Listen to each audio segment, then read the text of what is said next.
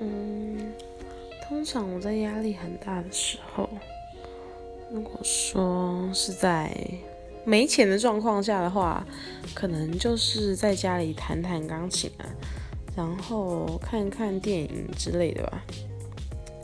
不然就是睡觉。可是呢，如果就是手边还有点钱的话，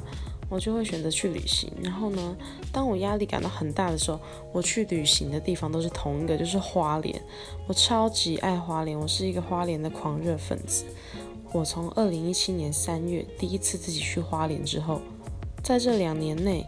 我大概去了应该有二十几次的花莲吧。就是花莲是让我感到一个非常舒压的一个地方，就算是连走在他们的街上随便乱晃，我也觉得超级舒压的。